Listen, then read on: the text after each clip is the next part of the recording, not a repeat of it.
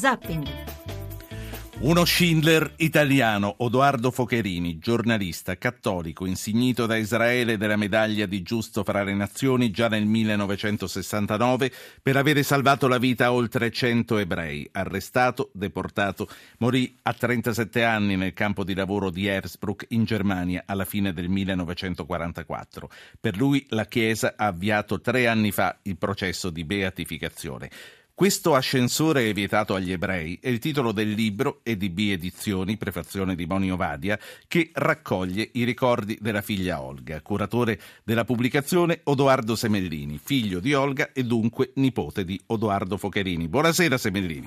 Buonasera dottor Po, buonasera. È, è, difficile, è difficile, che eh, chi è stato toccato personalmente o così vicino dalla tragedia dell'Olocausto trovi la forza di raccontare. Olga, sua madre, lo ha sempre fatto o ha cominciato da un certo punto in poi? Dunque, sì, mia mamma ha di sicuro cominciato negli anni 70, non so prima, però prima probabilmente lo raccontava in casa, io ho dei ricordi abbastanza precisi, ero piccolo, ero un bambino e me la raccontava in modo adeguato alla mia età, chiaramente. Dagli anni 70 in poi, con, eh, eh, in occasione dell'inaugurazione del Museo Monumento al Deportato Politico-Razziale a Carpi, eh, mia mamma è riuscita a farsi consegnare le lettere che erano tornate dai campi di concentramento, arrivati ai campi di concentramento dalla prigionia, da sua madre Maria, cioè dalla moglie di Edoardo. E da lì è cominciata, secondo me, eh, quello che è stato il percorso della memoria di Olga che è durato fino alla fine dei suoi giorni nel 2008. Sì, io mh, adesso voglio chiedere che cosa c'è Prego. in questi documenti che ha pubblicato, ma ci sono molti ascoltatori che vogliono intervenire, vorrei farli parlare. Comincio Va da bene. Massimo, Massimo che chiama da Forlì. Buonasera. Massimo eh, mi sente? Buonasera. Sì, buonasera. Prego. Sì, è una notizia che tra l'altro ho preso oggi da un'altra trasmissione, sempre su Radio 1, di cui adesso non mi ricordo il nome. Eh, volevo farvi questa domanda, se c'è qualcuno che magari può darmi una risposta.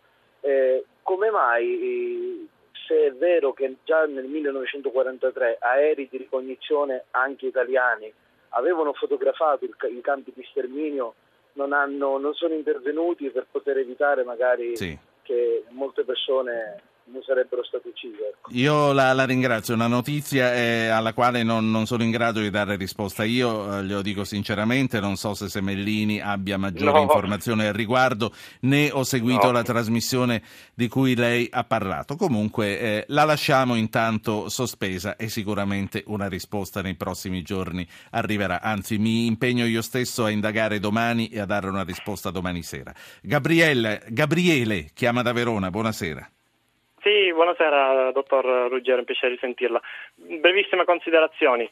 Eh, una volevo chiedere anche al suo ospite, se oggi non ci fosse il deterrente legale, eh, se anzi fa- venisse favorite determinate intolleranze, come avvenne all'inizio del secolo, se la reazione delle persone sarebbe, sarebbe più o meno la stessa, quindi un adeguamento alla linea eh, generale. No?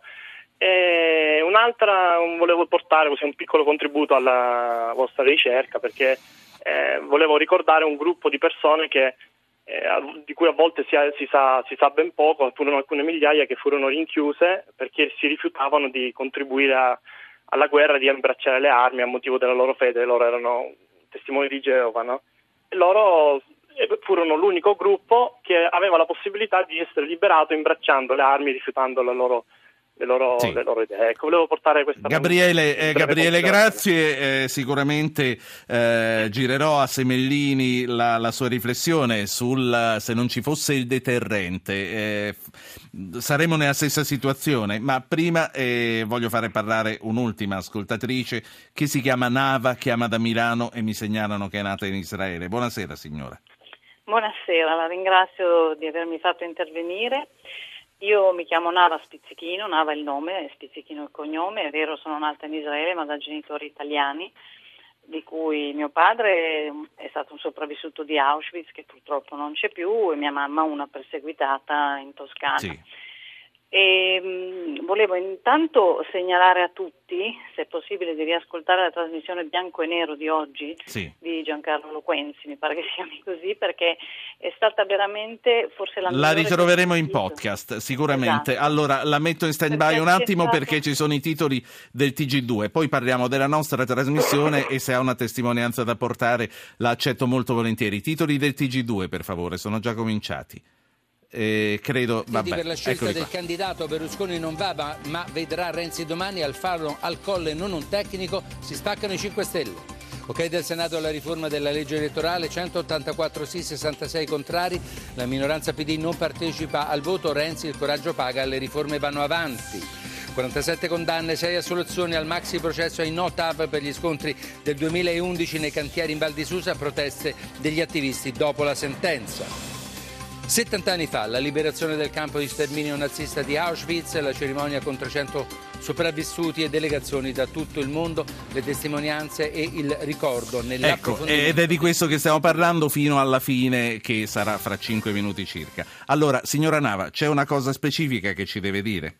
Intanto volevo ringraziare il- la persona che è intervenuta prima di me, il testimone di Sì. Geova, perché giustamente è giusto ricordare Sì. tutti, ma penso che una cosa che ha detto c'entri moltissimo, cioè il fatto che avevano una possibilità di scelta, mentre per gli ebrei possibilità di scelta non ce n'è e quando ci accusano di voler essere le vittime preferite, di voler diciamo, essere preferiti nella Shoah, ecco, vorrei che si ricordasse che purtroppo Intanto la storia della persecuzione Sì. ebrei è molto più lunga e meriterebbe, io faccio interventi nelle scuole, per fortuna quando mi danno l'opportunità Sì. faccio tutto il percorso degli ebrei e della relativa Nava, la, la ringrazio. Allora, lei ha detto una cosa importante. Gli ebrei non avevano scelta, erano nati ebrei. Non c'era assolutamente nessuna possibilità, nessuna alternativa. Odoardo eh, Semellini, questo ascensore è vietato agli ebrei, il titolo del libro in cui ha raccolto i ricordi della figlia di Odoardo Focherini. Innanzitutto quello che ci ha proposto il nostro ascoltatore, se non ci fosse un deterrente legale contro l'antisemitismo, saremmo nella stessa situazione.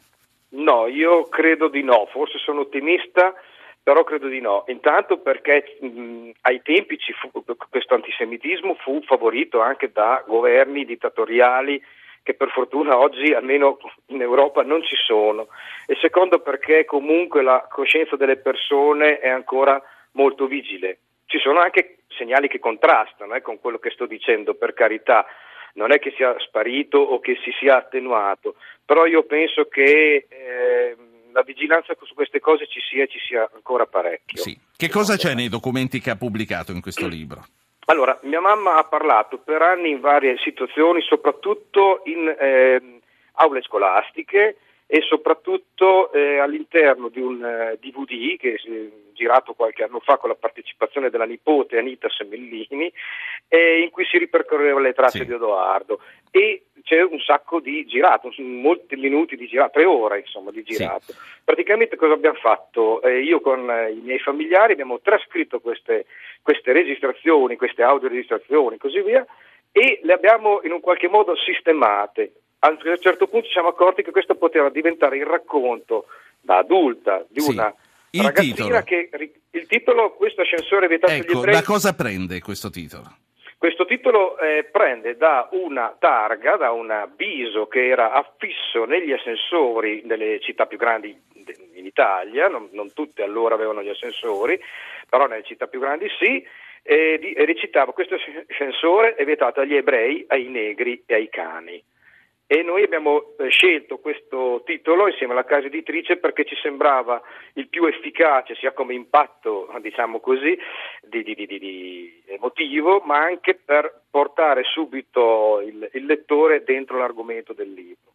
Quello appunto della storia di, uno, di una persona che si è prodigata per salvare gli ebrei e eh, anche a, a costo della vita, insomma. Una memoria, una memoria che eh, non deve eh, mai venire a meno. Oggi è il settantesimo anniversario dell'apertura del campo di Auschwitz. Eh, so l'ultima cosa, ho veramente pochissimi secondi. So che Prego. solo in tarda età della mamma lei ha portato, lei e i suoi fratelli hanno portato la mamma a visitare i lager nazisti, compreso il campo di lavoro dove morì il padre. Che reazione ebbe?